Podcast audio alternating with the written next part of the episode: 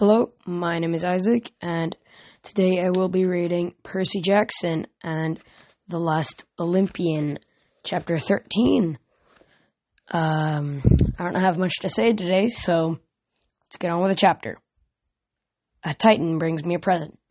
We could see the white flag from half a mile away.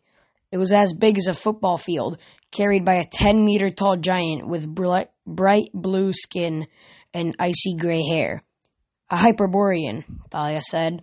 The giants of the north. It's a bad sign that they sided with Kronos. They're usually peaceful. You've met them? I said. Mm-hmm. There's a big colony out in Alberta. You do not want to get into a snowball fight with these guys. As the giants got closer, I could see three human-sized envoys with him. A half-blood in armor, an empousa demon with flaming hair and a black dress, and a tall man in a tuxedo.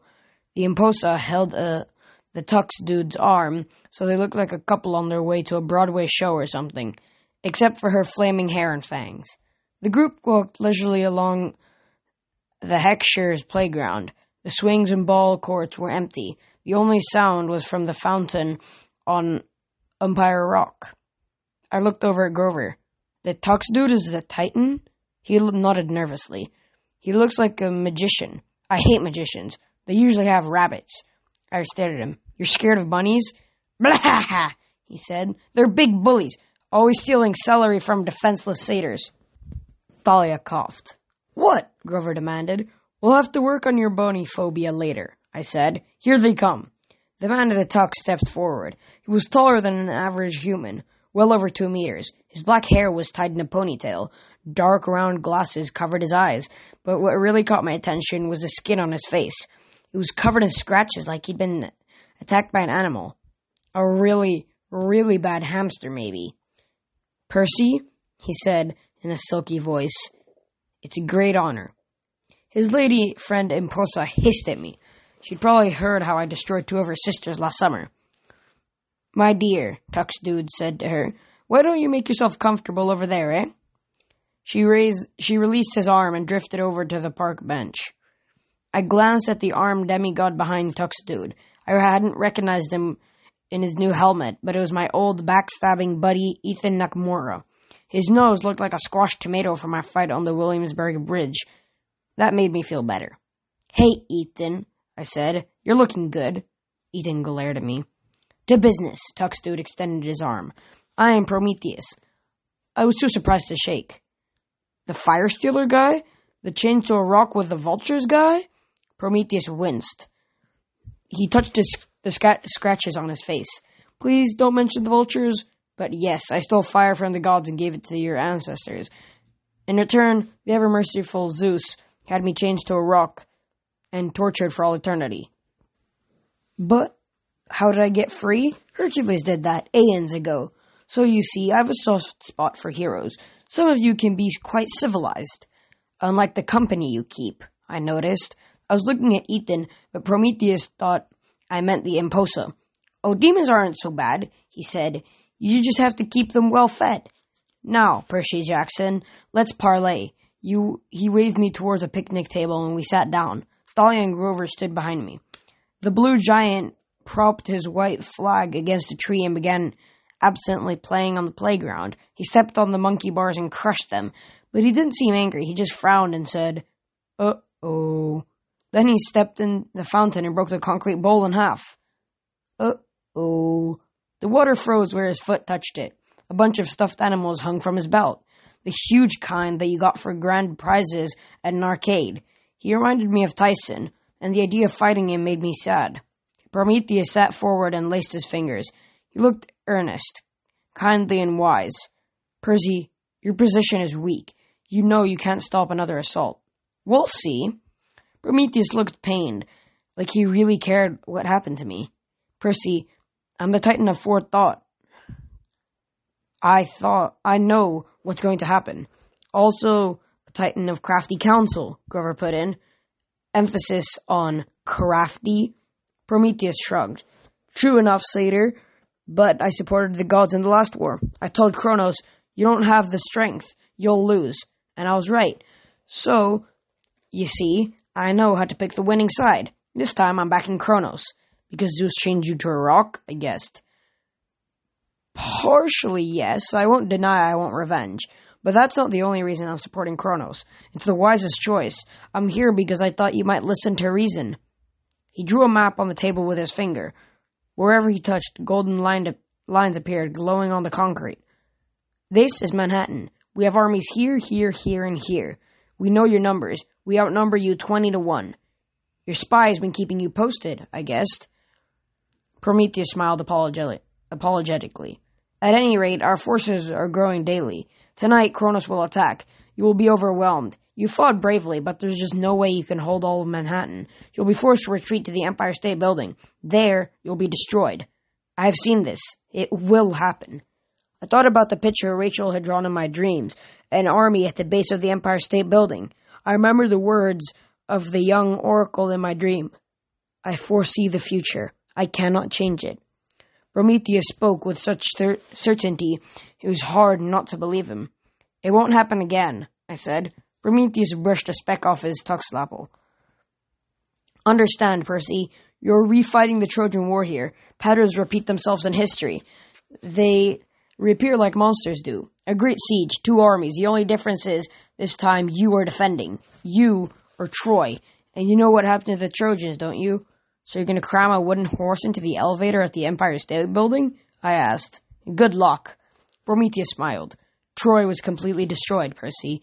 You don't want that to happen here. Stand down, and New York will be spared. Your forces will be granted amnesty. I will personally assure your safety. Let Kronos take Olympus. Who cares? Typhon will destroy the gods anyway. Right, I said.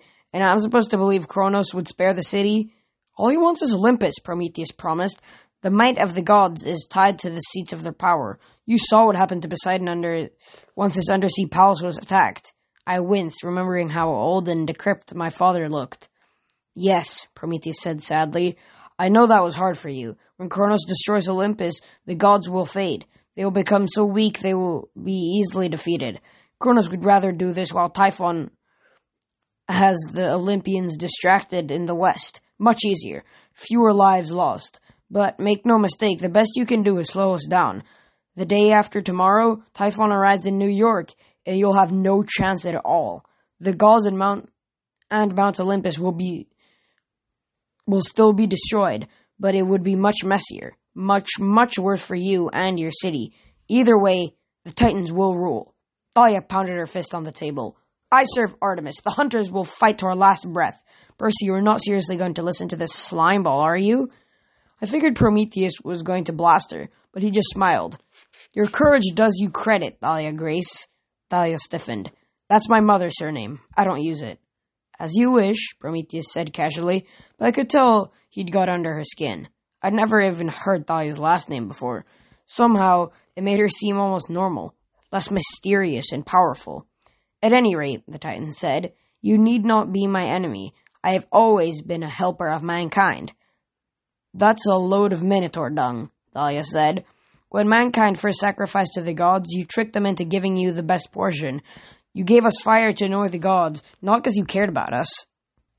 Prometheus shook his head. You don't understand. I helped shape your nature. A wiggling lump of clay appeared in his hands. He fashioned it into a little doll with legs and arms. The lump man didn't have any eyes, but he groped around the table, stumbling over Prometheus's fingers. I've been whispering in man's ear since the beginning of your existence. I represent your curiosity, your sense of exploration, your inventiveness. Help me save you, Percy. Do this, and I will give mankind a new gift, a new revelation that will move you as far forward as fire did. You can't make that kind of advance under the gods. You will never allow. They would never allow it. But this could be a new golden age for you. Or he smashed his fist, the, and the clay man turned into a pancake. The blue giant rumbled. Uh oh, over at the park bench. The Empousa bared her fangs in a smile. Percy, you know the Titans and their offspring are not all bad, Prometheus said. You've met Calypso. My face fell hot. That's different. How? Much like me, she did nothing wrong, and yet she was exiled forever simply because she was Atlas's daughter. You're not, we are not enemies. We don't let the worst happen. he pleaded. We offer you peace. I looked at Ethan Nakamura. You must hate this. I don't know what you mean, said Ethan. If we took this deal, you wouldn't get revenge. You wouldn't get to kill us all. Isn't that what you want? His good eye flattered. Flared. All I want is respect, Percy Jackson. The gods never gave me that. You wanted me to go to your stupid camp, spend my time cramped into Hermes' cabin because I'm not important, not even recognized? You sound like just like Luke had when he tried to kill me in the woods at camp four years ago. The rem- memory made my hand ache where the scorpion pit had, where the pit scorpion had stung me. Your mom's the goddess of revenge, I told Ethan. We should respect that. Nemesis stands for balance. When people have too much good luck, she tears them down, which is why she took your eye. It was payment, he growled. In exchange, she swore to me that one day I would tip the balance of power. I would bring the minor gods respect, and I was a small price to pay. Great mom. At least she keeps her word, unlike the Olympians. She always pays her debts. Good or evil? Yeah, I said. So I saved your life and you repaid me by raising Kronos. That's fair. Ethan grabbed the hilt of his sword, but Prometheus stopped him. Now, now, Titan said. We're on diplomatic missions. Prometheus studied me as if he's trying to understand my anger. Then he nodded like I just like he just picked a thought from my brain. It bothers you what happened to Luke, he decided. Hestia didn't show you the full story. Perhaps if you understood. The Titan reached out. Thalia cried a warning, but before I could react, Prometheus's indexed finger touched my head. Suddenly, I was in May Castellan's living room. Candles flickered in the fireplace mantel, reflecting in the mirrors along the walls. Through the kitchen doorway, I could see Thalia sitting at the table while Miss, Cast- uh, Miss Castellan banged her wounded leg, bandaged her wounded leg. Seven-year-old Annabeth sat next to her, playing with a Medusa beanbag toy. Hermes and Luke stood apart in the living room. The god's face looked liquid in the candlelight, like he couldn't decide what shape to adopt. He was dressed in a navy blue jogging outfit with winged Reeboks. Why show yourself now? Luke demanded. His shoulders were tense as if he expected to fight. All these years I've been calling to you, praying you'd show up, and nothing. You left me with her. He pointed towards the kitchen like he couldn't bear to look at his mother, much less say her name. Luke, do not dishonor her, Hermes warned. Your mother did the best she could. As for me, I could not interfere with your path. The children of the gods must find their own way. So it is for my own good, growing up on the streets, fending for myself, fighting monsters. You're my son, Hermes said. I know you had the ability. When I was only a baby, I crawled from my cradle and set out for. I'm not a god. Just once. You could have said something. You could have helped me when. He looked. He took an unsteady breath, lowering his voice so no one in the kitchen could overhear. When she was having one of her fits, shaking me and saying crazy things about my fate, when I used to hide in the closet so she wouldn't find me with those those glowing eyes, did you even care that I was scared? Did you even know when I finally ran away? In the kitchen, Miss Castellan chattered aimlessly, pouring Kool-Aid for Thalia and Annabeth as she told them stories about Luke as a baby. Thalia rubbed her bandaged leg nervously. Annabeth glanced into the living room and held up a burnt cookie for Luke to see. She mouthed, Can we go now? Luke, I care very much, Hermes said slowly, but gods must not interfere directly with mortal affairs. It is only, it is one of our ancient laws, especially when your destiny. His voice trailed off. He stared at the candles as if remembering something unpleasant. What? Luke asked. What about my destiny? You should not have come back, Hermes muttered. It only upset it only upsets you both. However, I see now you're getting too old to be on the run without help. I'll speak with Chiron at Camp Half Blood, and I'll ask to send a satyr to collect you. We're doing fine without your help, Luke growled. Now, what were you saying about my destiny? The wings on Hermes's Reeboks fluttered restlessly. He studies his son as if he was trying to memorize his face, and suddenly a cold feeling washed through me.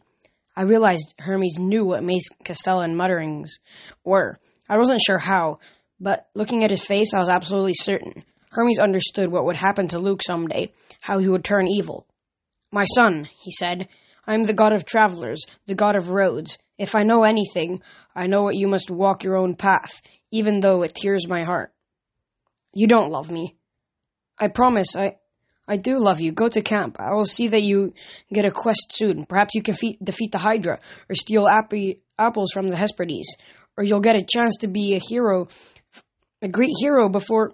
Before what? Luke's voice was trembling now. What did my mom see that made her like this? What's going to happen to me? If you love me, tell me. Hermes' expression tightened. I cannot. Then you don't care, Luke yelled. In the kitchen, the talking died abruptly. Luke? Miss Castellan called. Is that you? Is my boy all right? Luke t- turned to hide his face, but I could see the tears in his eyes. I'm fine. I have a new family. I don't need either of you. I'm your father, Hermes insisted. A father is supposed to be around. I've never even met you. Thalia and Annabeth, come on, we're leaving. My boy, don't go, Stellan called after him. I have your lunch ready. Luke stormed out the door. Thalia and Annabeth scrambling after him. May Castellan tried to follow, but Hermes held her back. As the screen door slammed, May Castellan collapsed in Hermes' arms and began to shake. Her eyes opened, glowing green, as, and she clutched desperately at Hermes' shoulder. My son, she hissed in a dry voice. Danger! Terrible fate! I know, my love, Hermes said sadly. Believe me, I know. The image faded. Prometheus pulled his hand away from my forehead. Percy? Thalia asked. What what was that? I realized I was clammy with sweat. Prometheus nodded sympathetically. Appalling, isn't it? The gods know what is to come, and yet they do nothing, even for their children. How long did it take them to tell you your prophecy, Percy Jackson? Don't you think your father knows what will happen to you? I was too stunned to answer. Percy, Grover warned. He's playing with your mind, trying to make you angry. Grover could read emotions, so he probably knew Prometheus was succeeding. Do you really blame your friend Luke? The Titan asked me. And what about you, Percy? Will you be controlled by your fate? Kronos offers a much better deal. I clenched my fists. As much as I hated what Prometheus had shown me, I hated Kronos a lot more. I'll give you a deal. Tell Kronos to call off his attack, leave Luke Castellan's body, and return to the pits of Tartarus. Then, maybe, I won't have to destroy him. The Empousa snarled. Her hair erupted in flesh flames, fresh flames, but Prometheus just sighed. If you change your mind, he said, I have a gift for you. A Greek vase appeared on the table. It was about a meter high and 30 centimeters wide, glazed with black and white geometrical designs. The ceramic lid was fastened with a leather harness. Grover whimpered when he saw it. Thalia gasped. That's not. Yes, Prometheus said. You recognize it. Looking at the jar, I felt a strange sense of fear, but I had no idea why. This belonged to my sister in law, Prometheus said. Pandora. A lump formed in my throat. As in Pandora's box? Prometheus shook his head.